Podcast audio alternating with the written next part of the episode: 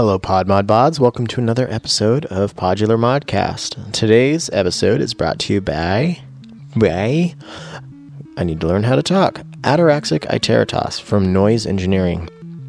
Today, I want to show you just really quick at the top of the show how you can uh, go from really nice and soft and pretty to pretty classically noise engineering Iteritas territory with uh, just the use of three CV inputs.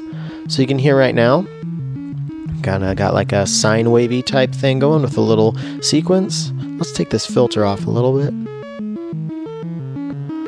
So it's got a built-in comb filter on it. Pretty cool. Let's bring that back up. Now let's slowly just bring uh, some CV from the maths into the noise input.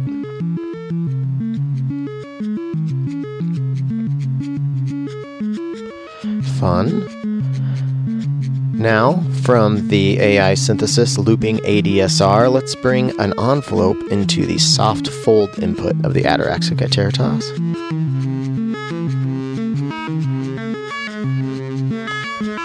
And since we're starting to work our way into Iteritas territory, let's bring that comb filter out of it. Now, where the real fun comes with this thing is the waveform input. So I'm going to bring channel 1 from the maths into that. You can hear as I sweep through that attenuator on the maths that you can really dial your CV into some uh, really fun and cool territory.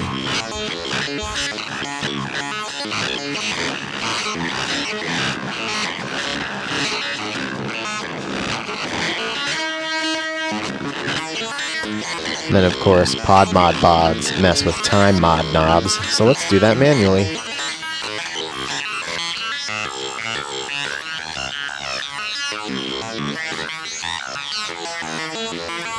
But what happens if we do a little CV into that? Let's put like a super fast gate into the time mod input. I don't know what's going to happen.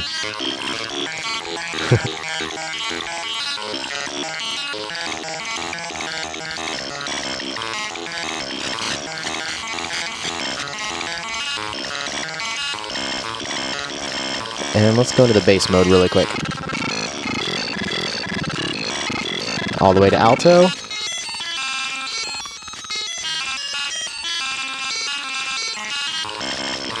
And we'll slowly take this CV out of the mix.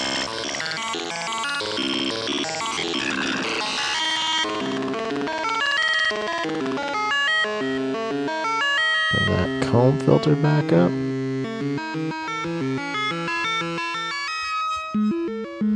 Back to Nicetown. See how versatile this thing is?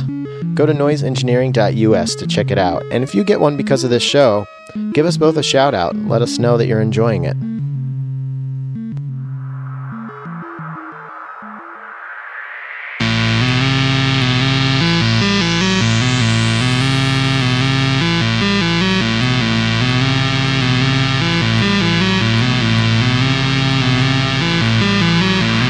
Hello, Pod Mod Bods. Welcome back to another episode of Podular Modcast. Today's guest is James Cigler, and if you have used YouTube to find out information about any of your modules, you have likely seen one of his videos. He hasn't done one in a while, and we talk about that, and we also talk about his return to making videos, which is something I am very much looking forward to. We also talk about his music that he makes under the name Jim Drones. But before we get into our talk, I want to say thank you to all you Patreon subscribers. Uh, you're really helping out, and we're, we're, we're working our way up to the point where we have enough to where I could start buying some uh, or getting some merch for you guys t shirts, stickers, coffee mugs, trucker hats. I don't know. I had an idea maybe it would be cool to have uh, a shirt that said Pod Mod Bod on it. Um, what would you guys rather have? A shirt that said Pod Mod Bod or just Pod Mod or Podular Modcast? Let me know because um, we're, we're gonna we're gonna be close soon. And if you want to get there sooner and you're not already a supporter, go to patreon.com forward slash Podular Modcast. Um, I'm having a lot of fun with this show. We're uh, we're over 30 episodes in now. That's pretty crazy to me. And uh, thank you guys for sticking with me. And if you're new to the show, welcome. Um, I've got some really exciting news coming up. I can't quite share it with you, but why do people do that? Why did I just do that? Why would I tell you that? I don't know. because I'm excited. We'll talk about it later. We're going to get into our talk with James here in a second, but uh, first I want to say thank you to our sponsors Recovery Effects, AI Synthesis, Noise Engineering, uh, Obsidian Sound. Um, you guys are, are helping out a lot. I've got some cool new sponsors coming up soon. I can't wait to tell you about. And uh, if, if you are using any of these great products, um, are you are you are you glitching out and, and affecting your stuff with uh, recovery effects? Are you are you rocking that Atarax Iteritas? Or are you having fun doing some uh, DIY kits from AI? Um, did Nathan Moody mix or master your album? Uh, let me know. I would love to hear uh, your experience with this stuff, and I'd also love to hear what you're doing with it if uh, if you've got some of the modules. Um, yeah, so that's my ramblings for the day. Let's get into our talk with James, but first, one more word from our sponsors. So, uh, you you plan on recording an album or an EP? Uh, I will say from experience, one of the the coolest things about doing it on your own is complete creative control. I will say one of the biggest disadvantages of doing that is uh, it's hard to uh, gain an objective ear when you're listening to your stuff. And that's why I want to tell you about Obsidian Sound. It is a mixing and mastering studio in Northern California run by Nathan Moody, uh, a musician who some of you may recognize from his Etude series of albums and his latest electroacoustic album, The Right Side of Mystery, which I own on a double cassette. The packaging is super cool and it's an excellent album. Obsidian Sound specializes in that critical final polish to reach and connect with audiences more effectively. Nathan specializes in independent electronic music uh, with a special focus on ambient and modular. So, listeners, this is kind of uh, it's kind of our sweet spot.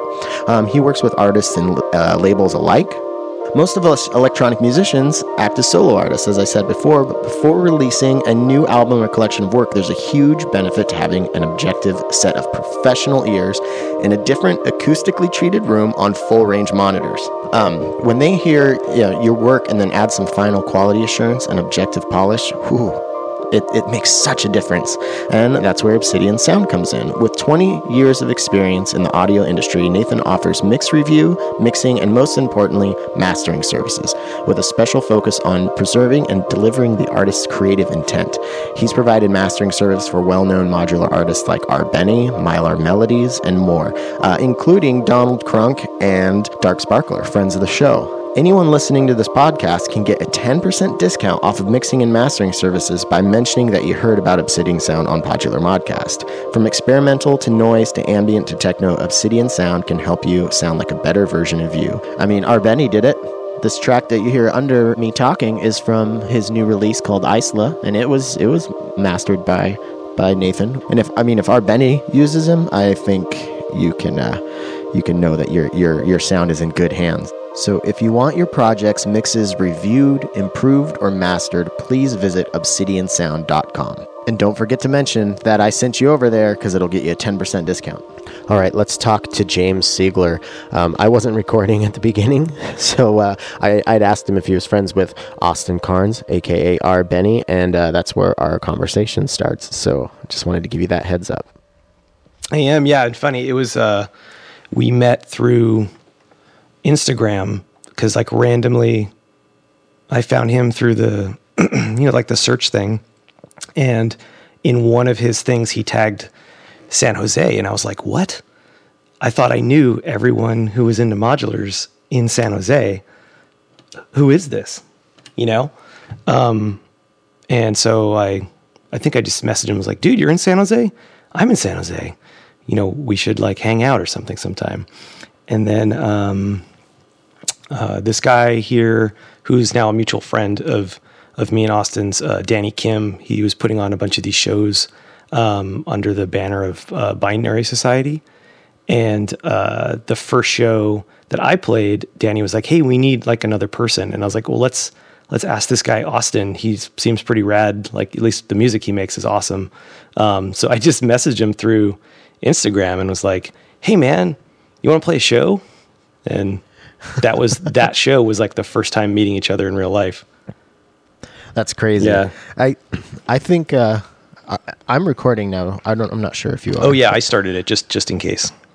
Okay, cool. Um, I, people have heard me talk about Instagram before on on the show, but it's it's weird to like to praise a social media platform Uh, as much as I do Instagram. But I, I mean, that's how I pretty much get like ninety percent of the guests on the show. Um, It's I don't super really cool. do much on Facebook. Yeah, I, I love I love that platform for this world because you can post your videos and your pictures and all the all the political bullshit doesn't make it in there. and- Exactly. I remember when I first saw people start posting videos, and I was like, "Oh, how is how's this going to work? This is this is weird." But then it was really Uh-huh. cool to see it like completely. I mean, I guess it just sort of took over like what what I look at for the most part, but um, in finding other people in that community because by that time I had kind of like I had stopped going to muffs for I would say no particular reason, but um, I just wasn't spending time on there, and that was kind of like where I would usually interact with the rest of the modular community. Been seeing like it just get adopted through Instagram and kind of like really take off. And then when Eric and Vanna started using it to do the, you know, like Mott's teases and stuff, I was like, oh, this is this is really cool. Like this is a great idea. Yeah, I prefer it over over Muff Wiggler because uh, it, there's some there's there's like a general positivity. There's that no there's no along with- typing. That's why yeah, yeah, there's no words. yeah. There's no real back and forth. I uh, You- I haven't had that that much of a positive experience with with Muff Wiggler as far as like interacting with people, but I also haven't spent much time on there. I'm not really a forum guy, so I, I sort of missed the very early days of like when I found that that place, and it was like, I think I was maybe like one of twelve people who had Eurorack at that time. like most of the people Uh-huh. on that forum uh, forum had Blacet, like Frac Rac. If you've ever even heard of Uh-huh. that that format, I've heard of yeah, I have. and uh, so it was really interesting, like finding well, one other you know modular uh, leaning people, um, but then also like other people with Eurorack, um, and then it was a really fun community, and uh, sorry, not getting emotional. There's just more stuff coming out of my lungs. well, there's a bunch of shit going around. Everybody's getting sick. It seems like. Yeah. Um, but no, it was like, um, you know, it was like other people figuring that stuff out together, kind of. Mm-hmm. Um, Like, certainly for me, I'd already kind of understood synthesizers to a decent degree, um, but I was like totally new to modular and, you know, sort of figuring out and exploring it. And that's actually how I started doing videos, excuse me, in the first place, um, was I had a handful of modules that like other folks didn't have, and there was no like manuals for it. Like, like Livewire wasn't doing any kind of spec sheets or printed manuals, and I don't think Plan B was doing any at the time. So I was just like, oh well, I'll I'll put a video out on like I can put it on YouTube, and I can put links here, uh, and then you guys can Right. you know like see what I'm doing or what I'm talking about. Um, and that's just Yeah, and you, you started doing that a long time ago. Like I look at I look at the the world of modular as kind of the wild west as far as gear and format and everything goes. But I saw your first video was something like nine years ago. Yeah, that sounds So about right. you- I want to say it was like 2007 or 8. Yeah. Okay, so yeah, you were you were in the real wild west. Oh yeah. No, I mean that camera was like a DV camera, like it had a tape. uh, and it had like it had a microphone input, but it had some like really crappy compressor on it to where if I ran the mix out of a mixer into that camera, it just sounded terrible. So I was like, I'm just going to So- put it near the speakers, and I would just turn the speakers up really loud. Um, but that room was kind of reflective, and um, yeah, for years people were, well, I don't know if it was years, but like make better audio. I was like, it's hard. You don't understand. Yeah, yeah, and like trying to record it into a DAW and then get it into an editing software and getting it all synced up, especially then, was probably you know Yeah, and I like more hassle than it was worth. when I kind of knew how to uh, do that already, but I was also like, you know, I was just being lazy. Like this was originally just for like, like I said, maybe a couple dozen people who you know who had questions about it, and uh, I was like, oh man, I don't, I don't want to go buy Final Cut just to like sync up audio. And then I think like an iMovie update came out where it made it easy to drag audio in, and I think around that time I also like bought a better camera, and then I started doing it separately. Or maybe I even did it with like an iPhone. but yeah, eventually I kind of stepped stepped it up a little bit. But yeah, then the post production became like a whole thing. Like, oh, this is going to take time now. Yeah. well, it was. Uh, it must have been well worth it. You you've, you've been doing it for a really long time, and I I know a lot of people go to your videos uh, to try to learn how to use some of these stuff. And it, was that kind of the was that kind of something that evolved organically, or was that something that you did because there was such little information out there? Initially, it was because there was just like you know no info, and it was just to help you know uh, some a handful of people out and kind of show like, hey, this is really cool. Like, does I don't know anything else that does this. Check out how this works. Um, you know, because sometimes like the controls are labeled something odd or not necessarily like intuitive or what people are used to uh, having mm-hmm. something labeled on a synthesizer. But then, you know, as people commented and like, oh my god, this is so helpful, it sort of motivated motivated me to to do more of them. Um, and mm-hmm. then I kind of developed, um, you know, like a relationship with some of these manufacturers, and then they started to ask me to do them. Uh, so then that got cool because it was like, oh, they're gonna send me a module, and then it was funny. Like I, I was always embarrassed to kind of like make up like prices or anything. So it, uh-huh. it was it was like a different arrangement depending on the person. Like some people right. it was like, you know, ten percent over what their cost is. Some people just gave me the module. Um, so it all it all kind of depended. But um, yeah, and then uh, uh, I was beta testing um, for Make Noise for a long time. So it was just sort of like, oh, I'll just do the video, you know, once the the module is released. Um, but then once Walker came on board there, I was like, well, he's already going to do these awesome videos. I don't need to do those. Uh, right. And then I took a much more demanding job in like 2012, which you can see from the YouTube history is when they really started to to dry up. yeah. Well, I was going to ask about that. The uh, the most recent video I saw on your channel was from like nine months ago. Yes. But I also know that you have a uh, a young child, yes. and I was wondering that's another reason why they started to dry up. Um, yeah. So uh, yeah, just just finding the free time for my own music stuff is more difficult. So finding the time for well that's some... what i was gonna ask yeah is with with with having having having your kid and having uh, a job that's more demanding um, and i know you have a recording project which i do want to get to soon and uh, playing out live i'm sure I'm sure you had to kind of make a decision. It's the videos or or my actual create yeah. creative output. Yeah, absolutely. And I actually owe a couple people some videos. And if any of those people are listening, I will absolutely get those done before before the end of the year. Um, uh, but yeah, in fact, it's like even you know finding the time, or it's a little bit time, a little bit energy to just work on my own music. By the time I come home and spend some time as a family and get the little guy ready for bed and then everything, and then like you know by the end of the day, my brain is like wiped out. Even if I had lots of coffee, the the brain is is wiped out. I'm totally with yeah. you. I I um, my work got pretty slow there for the last few months, and um, I was working, you know, ten to twenty hours a week, and um, I, I, have to say I, I, I liked it a lot. I bet. Um, be, because you know the, the, podcast is kind of my my main creative thing, sure. and uh, I get to build the patches to do like my ad demo things, um, which I've so loved kind of, hearing get like better and better. By the way, I wanted to tell you. Thank like, you. You can like it's it's such an awesome thing to hear like someone progress like that, and I don't think I've. I mean, I've I've heard that with other people and like friends who I've uh, you know, gotten into modular or have sort of known through modular, but never in this like, you know, weekly fashion of hearing like, you know, a new piece of music.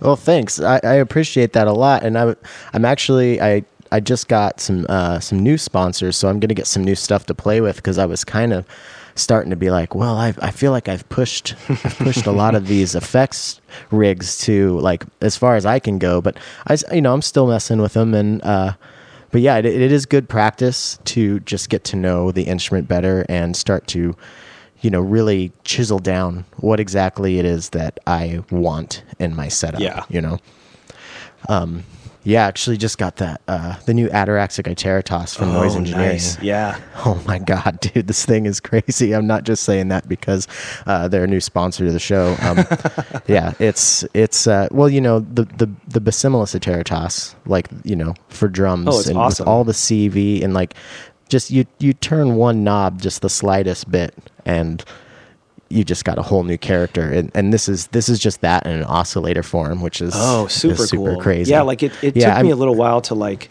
really start to find those tiny, tiny spaces between where there's like very obvious boundaries. You know, like Mm-hmm. okay, what just went from you know sine or triangle to saw, so it's like super obvious. But in between there, there's these like super, super tiny spots that are just like, oh, whoa, right Yeah. in this little pocket. Uh-huh. Yeah. And uh, I- I'll, uh, that's funny you mentioned that because uh, we'll, we'll get on. We'll go, get off the subject here. But, um, since you mentioned that, that is one of the things that I've really noticed about this this new one from them, the Ataraxic. It's just there's so much in between, and the the CV options and dialing in on the knob while the CV's going in. You know, it's just like I don't know. It, you could you could sit here for a long time, really really chiseling out your sound. Yeah. But uh, the cursus was is like that. Um, I really enjoy uh, the cursus in that his whole concept of having a variable sample rate that's based on the pitch rather than like most digital systems have a set sample rate, you know, like f- 96 or 48 or whatever. Um, so that that edge control introduces aliasing, but it's aliasing that's harmonically related to the pitch, so it never sounds like the gross aliasing that you associate with the word aliasing. That was such a great idea to like get get that timbre of aliasing, but it's actually matching your pitch and it will follow the pitch. Like, I just thought that was such an amazing idea. yeah, And, yeah, they're uh, doing some crazy stuff. The. Manis is super cool. That's actually one of the people I owe a video to is, is on the Manis. um, it, it, I had, I have the script written, uh, and then it's, I just been like sick like five times this year. And like every, every time it's like, okay, the voice is better. Uh, like either have to be traveling or work would be busy, or then I get sick again. Oh man, And so like, oh, I don't want to make a video with like sick voice that's going to be the video for, for this indefinitely. So Right. Well, you might have to just go to like a speech or a, yeah, like a text to speech totally like, right software the, thing. the fred voice from the mac So I, I kind of want to get a little bit of your history because I know people Yeah, sure. like your, you know, look at your videos and you've been doing it so long. Like, were, what were you doing before modular, and how did you stumble upon it? And oh, what was i doing I mean- i'm a i guess i'm definitely a reformed guitar player yeah, yeah, me too. so i like i kind of well the whole idea of like collecting a bunch of stuff or like constantly messing with tones and stuff came from uh, you know kind of being obsessed with pedals. I mean i always played in like punk and metal bands and i never used pedals in those bands because it's like you just didn't use that kind of stuff. But at home like just playing around i loved all kinds of weird effects and stuff and all just kind of making sounds uh, which kind of went all the way back to as a kid. Like i loved all kinds of sounds, like sounds just making sounds with my mouth or like hearing how things resonate when you hit them. And then where my mind really exploded was like my mom had one of those um, a dictaphone, like a, a micro cassette recorder that had the speed thing on it. So when I was able to like record it at full speed and then play it back at slow speed, and it was just like, oh my god, this is like a whole weird world of sound. Um, so yeah, then skipping all the way forward to like, must have been kind of coming out of college, um, or maybe going into it. Um, I stopped playing in bands. Um, it just started to be hard being on the road and like having a job or having to go to school. And I never really enjoyed being on the road. And Yeah. um, so I started kind of finding out how to make music by myself, and I found like Reason and DAWs, um, and started playing around with those, and eventually found the Nord Modular G2, and Okay. so that was like the closest thing, but. I would work on a computer all day and I'd come home and I'd try and patch with that thing and my wrist was just like killing me and it was just it was fun but it was not fun at the same time like it was physically unfun and um, a friend of mine, Brandon Daniel, also had one of these. Uh, and so I was asking him just about like the Nord and all kinds of stuff. And eventually he's like, well, dude, I have like an analog one. You should come over and just check it out. Um, and so this was probably like 2006, maybe. And um, he had a bunch of analog systems and analog solution stuff. And Oh, yeah, it was just yeah. like, whoa, and I think he had just gotten the Plan B Model 15. I think it had just come out or something.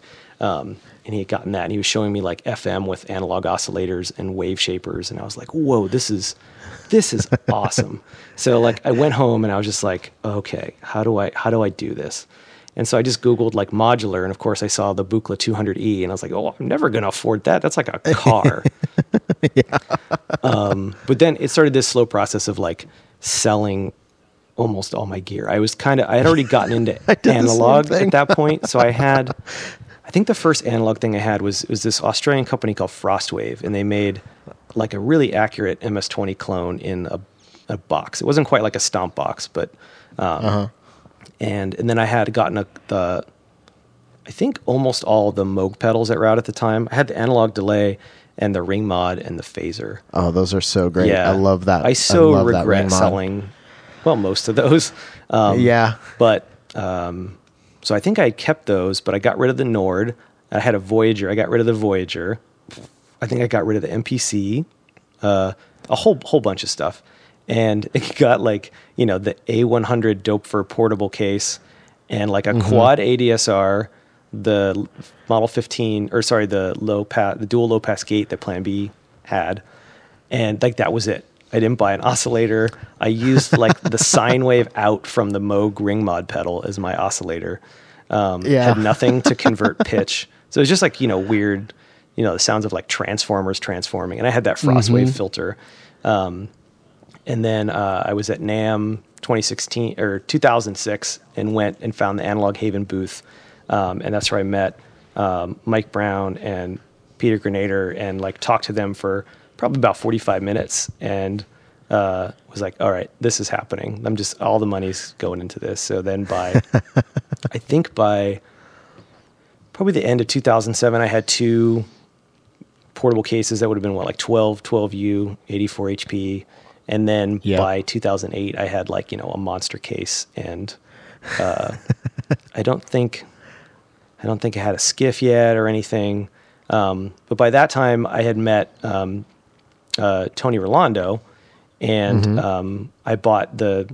I, I, think I had like number ten or something of the Mod de Mod, the original one, and nice. Um, went up and like introduced myself at NAMM and I was like, oh, I think he'd just come out with maths, maths or QMMG or something, something I already uh-huh. had, um, and I was like, hey, you know, I I test stuff. Oh, he told me he was working on this this digital module and um, blah blah blah, and I was like, well, I test stuff for a living you know, I, am totally down to test it. Um, and that ended up being uh, Rene. Um, and so I, I kind of had that for, I don't remember how long that development time took, but it was, you know, it was a couple months.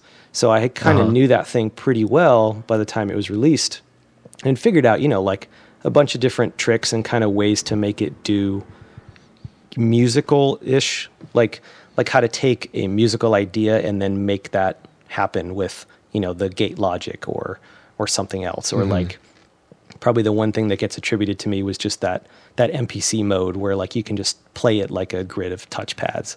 Um, Damn. And that was it, you heard it here, folks. um, I don't even remember how I sort of figured that out. It was just like, oh well, there's this mode, and by default, if you turn this on and you touch a pad, and there's a gate coming in, the output stays on for as long as you touch the pad. So I just need to send an offset here, and oh, now it's like an MPC. Um, I really didn't think it was like that big of a deal, but somehow that seems to be the thing that that resonated the most with with people. So that that made me very well, happy. That's that's funny you say that because I was I was messing around with my buddies. You know, the first time I ever saw uh, Rene and was, and was messing with it, that was kind of like that was the big selling point for me. And I, I still don't have one, and I was getting very close to pulling the trigger on getting one, and then they announced the new one, and I was like, I'm gonna probably wait and uh, or I'll wait until... snag snag an original by someone who's like you know like uh you know stock market selling their first one because they don't don't think it's worth anything anymore because it definitely right. does a couple things that the new one doesn't do like the new one is definitely much more approachable for someone coming to like or com- coming to, to modular from like pretty typical sequencers. Mm-hmm. And it's really almost like three Renes in, in one thing. Um, mm-hmm. But there's a couple things that are just sort of different on the first rev that I really like. Um, like you kind of don't have MPC mode in the new one. In in some ways, it's sort of like approaching it a different way. So I'll at very least like always keep my my Mark One around for that. And there's something also about like the weirdness that I like. Like my brain, my uh-huh. brain really likes taking something that's like a puzzle almost and figuring out like, well, okay, I kind of know how this works. How can I make it do what I want to do?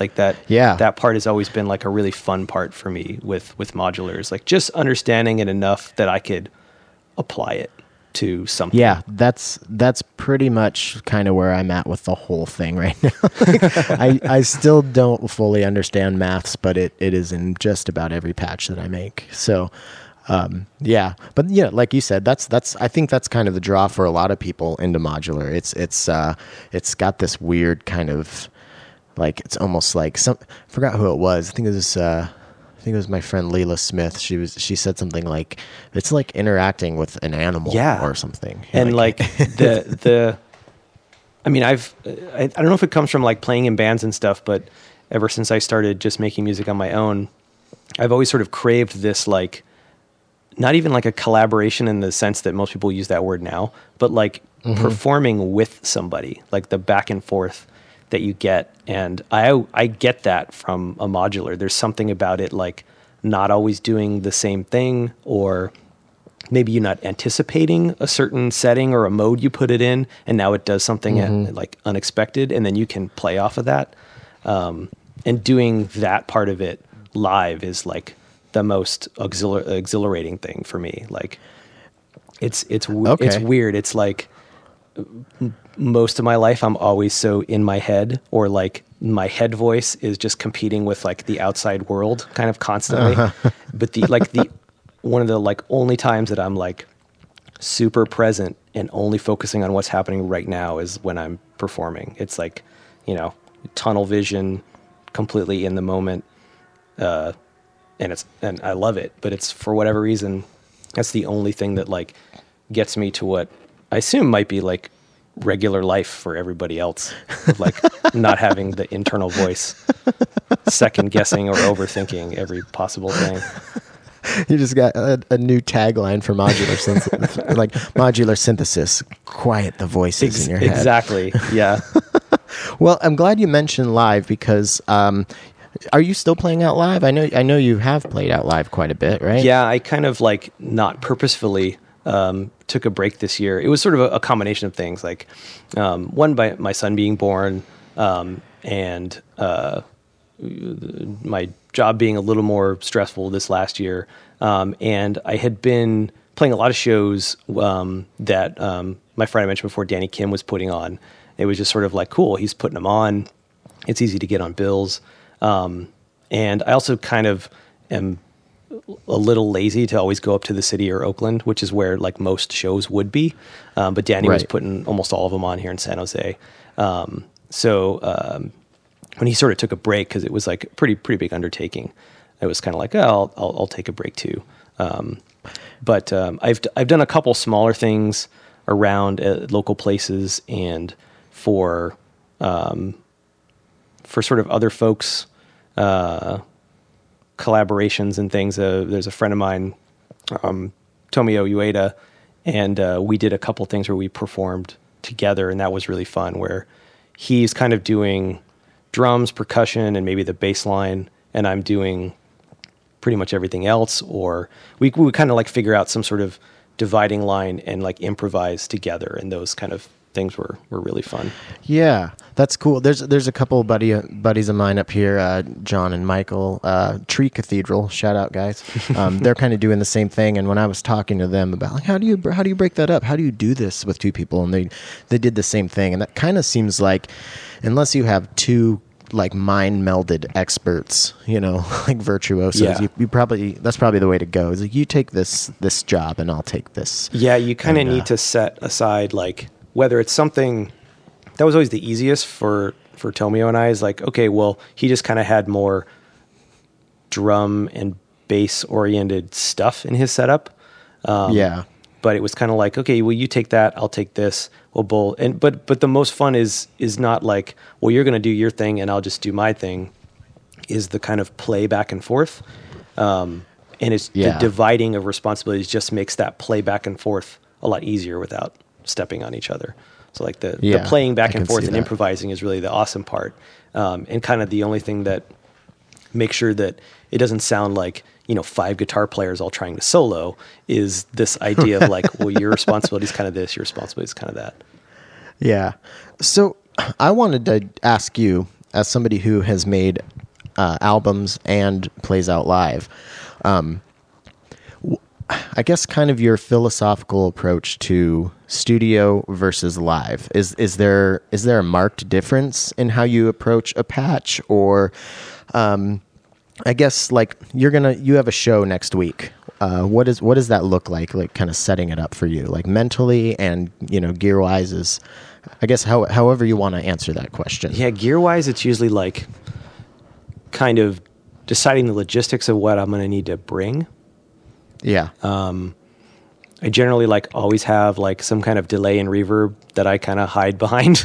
Um, it's Yeah. got to be drenched in delay and reverb, um, or at least can have some kind of control over. Um, and usually that might mean I might take a mixer. Um, but as far as the patch goes, I usually procrastinate until maybe the night before or two nights before, depending on what Same the rest of life is like. Um, and it's a lot of just really thinking about what I want the the palette to sound like, and maybe what kind of pitches I want to work with, or melodies if there's going to be melodies. Um, what the clock, like master clock, kind of might be if I'm going to be sticking to something roughly steady, or if I want to really modulate things around. But generally, I kind of create a framework for what I'm going to improvise with, and it's usually three or four voices and some kind of main clock and some kind of sequencer. Um, like it's usually René where I can play it manually or I can have it run on its own and you know free my hands up more. Um, and it's really just feeling comfortable with whatever I patched. But the actual patching process is very like start with a thing that I think sounds good, play with it, and go, yep, cool. And then I build on that. And then as I'm building, it might take me in a different direction. Like, you know, the second or third element may be way cooler than the first element. And then I go, oh, okay, well, wait, let's backtrack a bit. And like, now let's make Yeah. this thing the, the main thing. Or I might go like, okay, cool. That sounds really good. The other thing sounded really good. Maybe these are two things I'm going to like make my way between over the course of some amount of time. Yeah, that's that's actually pretty similar how I do it. So that makes me feel better. I'm always trying to talk to people who know way more about this stuff than me. I'm like, how how do you do this? Um, I, I'm finding multiple mixers and uh, some some switches make a huge Yes. huge difference. Yeah, switches are huge. Um, um, I have a couple of these like passive toggles from Noise Reap. I was really sad to see that he like isn't making them now. Um, hopefully, he's just going to make something like a little cooler. But it's just, uh, you know, the both ends of the switch are wired to jacks, and then the center pole is wired to a jack. So like you can have it be a, a, a, you know one in switching between two outs, or vice versa, um, depending on how you patch it. And it's just so useful. I just made myself one of those a few months ago. I took a make noise blank and then a, Nice. the three three pole switch, and the middle position is actually a mute, which is pretty cool. Oh, so cool. I can, yeah, so like something with like the the Basimilus Iteritas or like the Muskrat, um, something that that you know is a drum module, so has a built-in VCA. I can I can click those on, and I can and I can go between the two different patterns. So if I want to start something a little slower. You know, and have it, and then stop it, and then bring it something faster. That that seems to be really useful. I want to make, I want to make like six more of them. yeah that ability to just like switch between something and for me manually like you know all this stuff where you can like cv over like a matrix mixer and i find all that stuff like really fun and cool but when it comes to like performing and even like recording uh, i have to have a very like physical manual aspect to it like i have Yeah. to pull a lot of the like control stuff away. Like if it's something that it would be done with the speed that my hands would do it, I have to do it with my hands. It's only like if you know, like an envelope is going to go really fast or something. Like, okay, well then an envelope module's got to do that, but everything else, Okay. yeah. Okay. So so live like a lot of your modulation and and uh I guess just a lot of your modulation you're kind of you're doing manually so you're keeping yourself busy. So you set up your patches in a way that they kind of uh they can have a different life depending on where you're you're manually turning these knobs. Yeah, exactly. Cool. And then- that that makes a lot of sense. And then like the changing of the knobs is like part of the evolution of the patch throughout like the whole performance. So Right. um, I usually I usually don't have like specific songs. I usually have like what would be kind of like a full piece, but you know it, it sounds very different if you were to like you know jump forward in, in time or whatever. Right, right. Okay. So let's let's just say, um, any in, the venue aside, getting there aside, let's say you have a roadie. Uh, what's what size case is your optimal? Uh, you know, the optimal working space for you for a live show. Uh, for me, it's totally like 6U 104, like the standard. Um, like the last couple years, um, it was the Make Noise CV bus case. Um, I just um, switched my performance case to one of the submodulars. Like I really wanted this like ultra thin, light. Um, and part of me is almost actually like reminiscing on 84 HP. Like I almost want to go a little a little smaller. Like I could knock, you know, Six U eighty four HP. yeah, exactly. Um, Yeah. but there's something about that that size that feels like right to me. Um, and I usually have the effects are not in the modular.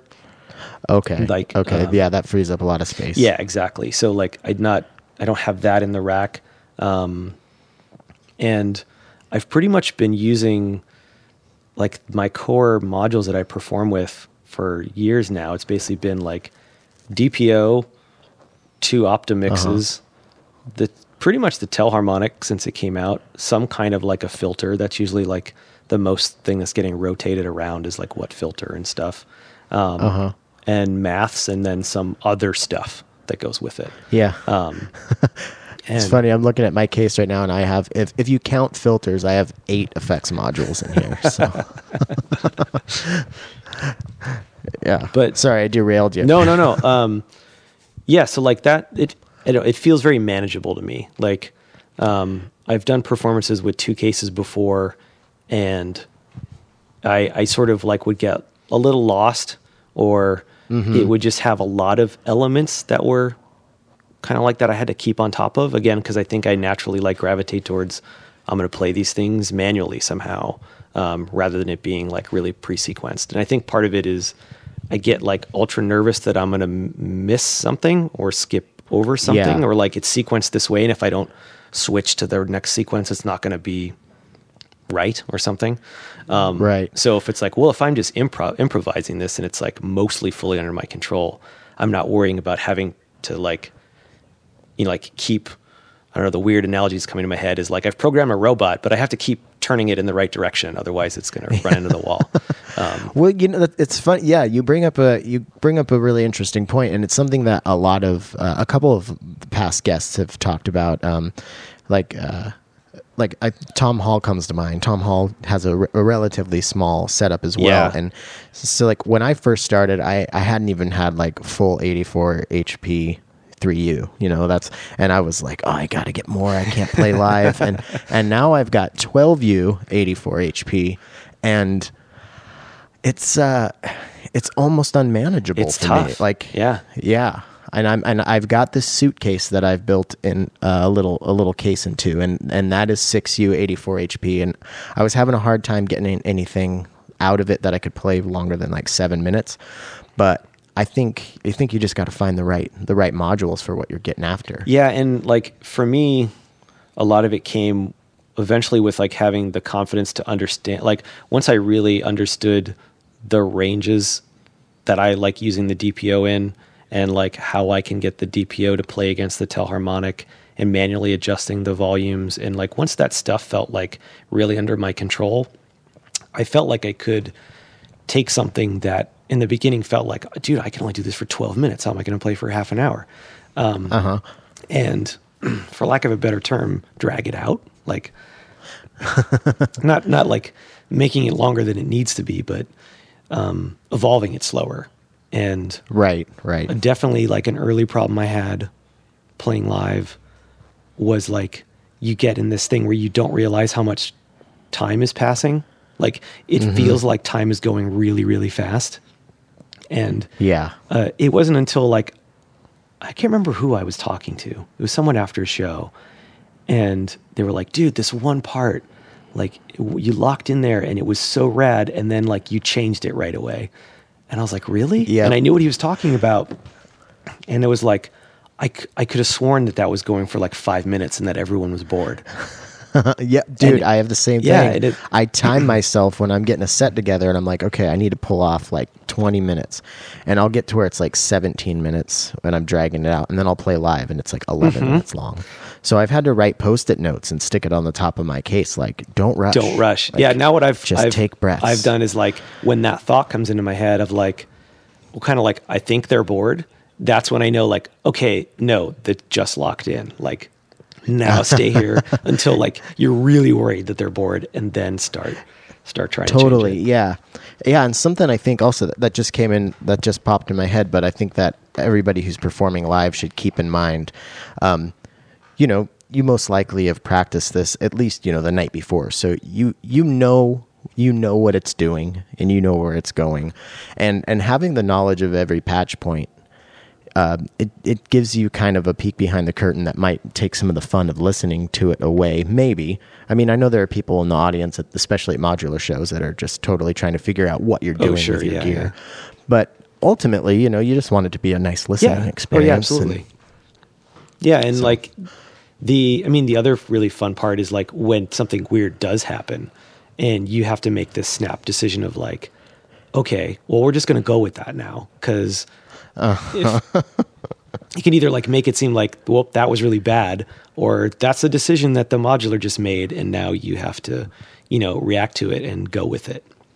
And I always Yeah. really love those moments where it's like whoops uh, like I guess I bumped a you know a knob on the René, and that's not the pitch that went with anything.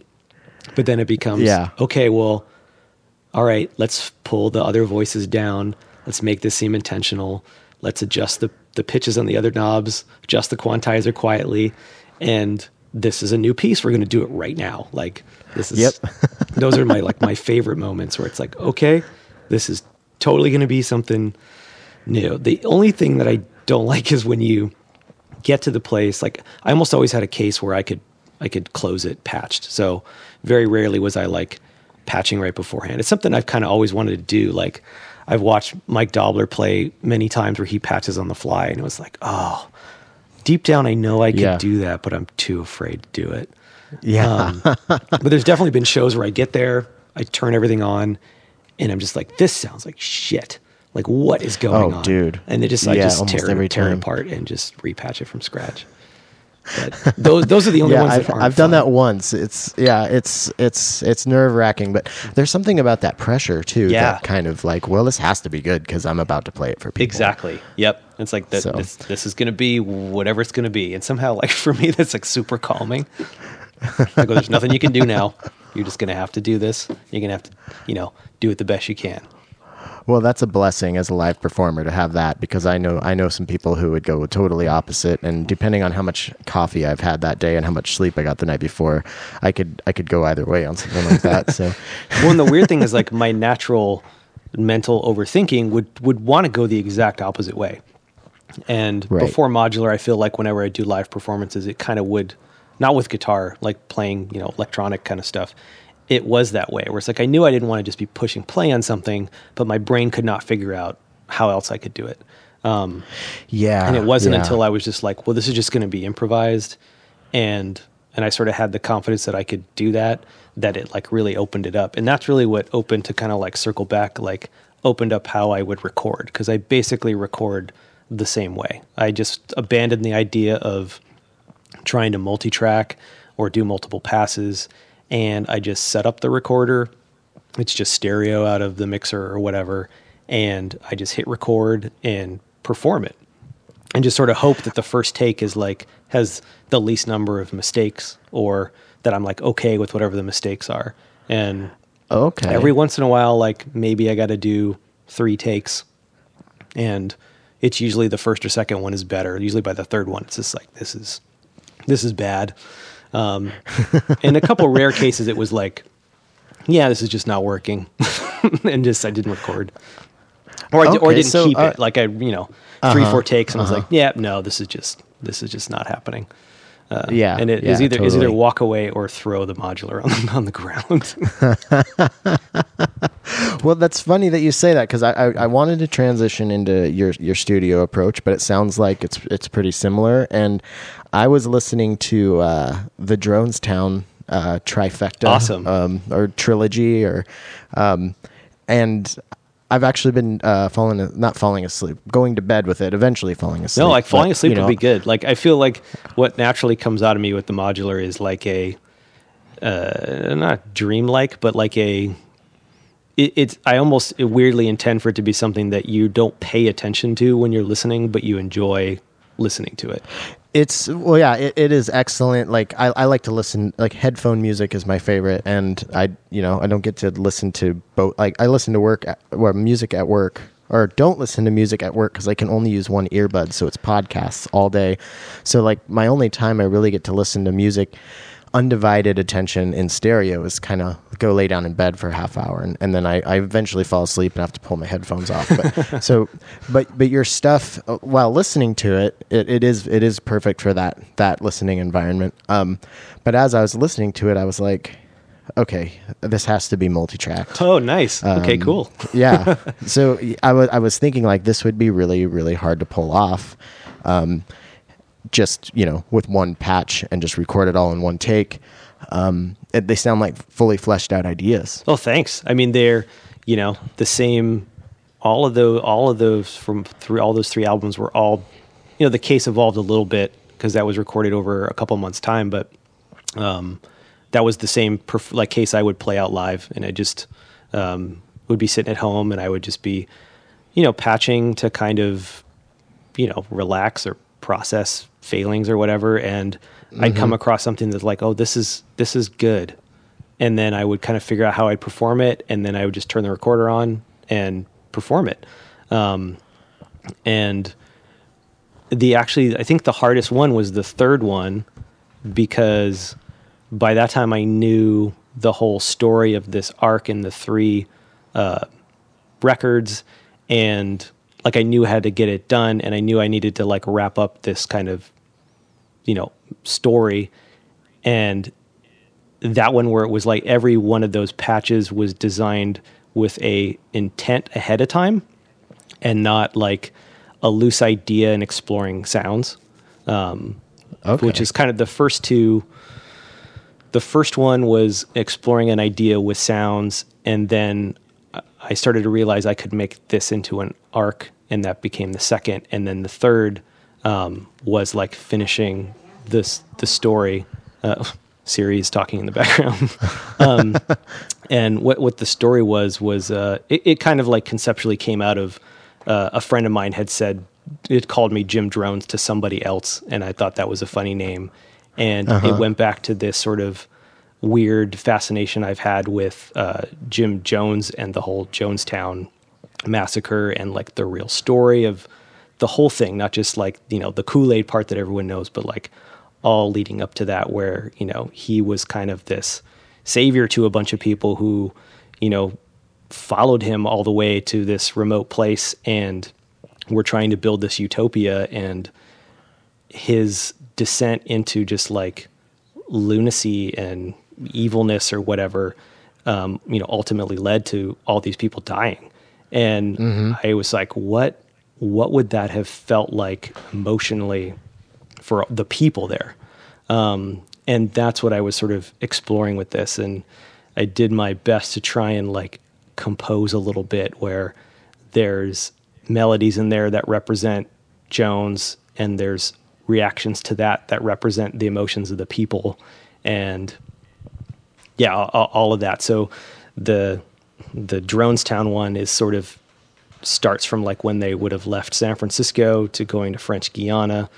The second one is kind of the people figuring out that things are not right, maybe things are getting weird. And then the third one is, you know, pretty much leading up through the part that, you know, everyone everyone knows about. Um, right. And so yeah, the third one was the hardest one to do because like I said, I was like conceptually finishing it and every one of those patches was being designed for this particular moment in the story. And it was also sort of like the most emotional part of it, that whole story. Like when I first learned about it many years back, really sort of like affected me. And uh, some of those tracks were like borderline difficult recording. Like, Yeah. um, someone who bought one of the albums sent me a note and mentioned one of the tracks and is this like I, I feel like there's so much emotion in this particular one and I was like oh wow okay so it came across somehow in the recording um, That's awesome. Yeah. That's that's all you. That's that's pretty much all you can ask for. yeah when absolutely When the in, when the intent is received without like without being led there, you know. Yeah. Like, hey, you should think this. Yeah, I, that's that's so cool. And it's funny you mentioned like everybody knows like the Kool Aid story, and I, I that's all I had pretty much known until God, it was just a few weeks ago when I watched like this mini documentary on it, and um, so it's kind of timely for me to, to Oh, nice. Okay, wrap cool. my head around kind of the whole story, and uh, yeah, and then and get get a hand on these albums. So, but after your description, I'm definitely going to take another pass at them because uh, yeah that- the yeah, uh, that's that's cool. the track it without are- words. Yeah, I mean the the way I kind of did it for the point was kind of like the track names. So um, the track names are kind of alluding a little bit to points in time. Um, but yeah, I mean, I was I was trying. I mean, pretty much whenever I kind of make music, I'm I'm either trying if I'm imagining the listener how I want like an emotion I want them to feel, or maybe emotion I feel that I want to pull them into somehow. Um, so it kind of like made sense when this whole concept formed in my head. It's sort of like, oh well, I'm scoring like emotions. So I was imagining, I was trying to imagine myself in their uh-huh. place while I was performing these things to, you know, hopefully drive that better. Because it always seemed easier for me to like feel an emotion and kind of like try and project that through the synthesizer. So I was like, okay, well, if I put myself in that emotion of those people, then I could just do that, do that same thing. It's not my emotion; it's emotion I'm assuming the other person had or people. Um, Right. Yeah, that was well. That's inspiring to me because something that I've had a hard time doing with modular is, and it's something. Uh, well, it's getting easier for me. Um, is actually like creating with intent and and and putting something down that I would actually consider like a piece. Like I've released two albums called Modular Musings, which were basically just me fucking around and recording a patch. Oh yeah, no, like, I've oh, I've, well, I've gotta a couple of those that I purposefully did not did not tell you about. Because because yeah, the the like the intent part takes time. Um, Yeah, and yeah. I feel like a little lucky that I got into this when I did because I kind of found the the tools and the, the modules basically that are, kind of work as my voice early on right to where I wasn't like, you know, back when I had pedals, they was wheels called it tone questing.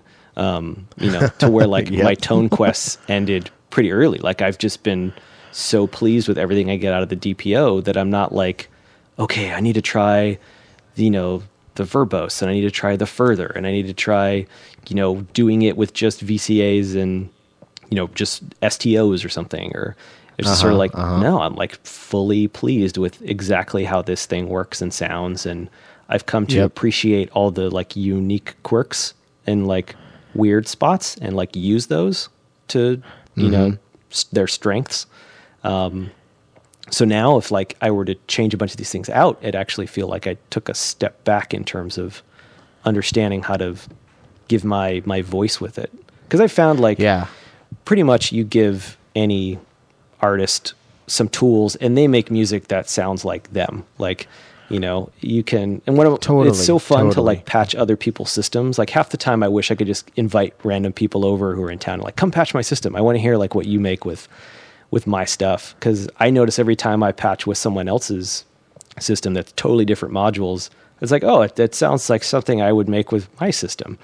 Um, like Austin was Yep. showing me like rings for the first time, and I was just kind of navigating and playing around, and like eventually what I made was like what sounded like a wave shapey bass sound. I was like, oh, okay, well, yeah, it doesn't matter what I have. I'm gonna keep gravitating to the same, uh, the same stuff. Well, well, I'm glad you know your system because I'm gonna put I'm gonna put you to the to the test here. nice. Is it time?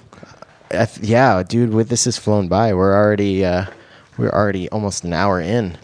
So, all right, going after the adjective. All right. Oh boy, yep. You're gonna. I'm gonna have to go to to go. Oh no, sweet. I uh, did I already do this one? No. Um, I wrote on the ones that I don't know. I, I wrote a brief uh, definition on the back. That is prep. I'm getting low again. Hey, Pod Mod Bod, send me some adjectives and nouns. oh, this is this is gonna be a good one. This is uh, good for the fall months. Nice. I gotta get my pronunciation down. I gotta practice this in my head a few times. Lugu- lugubrious, Oh, I've heard that word, but I don't know what it means. lugubrious crypt. Oh, dude. All right. Well, I like it. I hope lugubrious means like dripping with snot or whatever is actually in my lungs right now. My lungs are a lugubrious crypt, I think. well, it means sounding sad. Oh, what an appropriate thing for me to patch a sounding sad crypt. Looking or sounding sad and dismal. Perfect. I've had this Ataraxica for a few weeks now, and it is continuing to blow my mind. It is uh, one of the most versatile oscillators I've ever messed with, and uh, yeah, it's just one of those modules that continues to reveal itself more and more the more you play with it. And uh, yeah, rather than wax on poetically about it, I am going to just share a cool patch that I made. So you can hear it fading up behind my voice right now, and everything you hear is just the Ataraxic Iteritas. Um, got a sequence from Ornament and Crime going into it, and I've got uh, Make Noise Maths and Wogglebug feeding some CV into it. I've got Anna from Mystic Circuits feeding some CV into it, and then the looping ADSR from AI Synthesis also feeding some CV into it. And that's all I'm going to say about it. I'm just going to perform this patch for a few minutes, and uh, once you start hearing some delay, that will be the WMD Doppler delay and the 4MS loop, dual looping delay. I've got that signal from the Ataraxic Iteritas split and going into both of those. So I hope you enjoy this patch.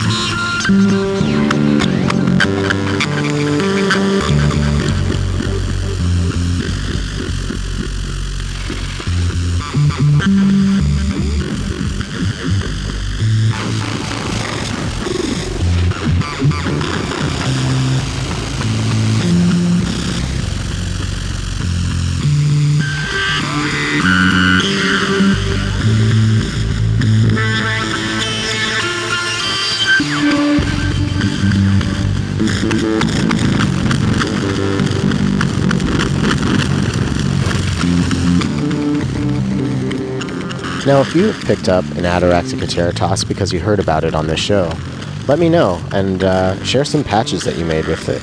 Uh, I would love to see what you're doing with it.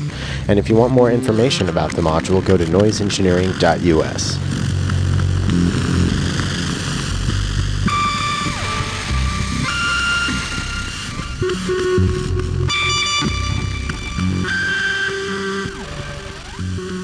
All right, we're going to get right back into our conversation. Um, however, I got to warn you that my voice was going through James's monitors and was going through his microphone, so there's going to be kind of like a weird phasey thing going on, and I apologize for that.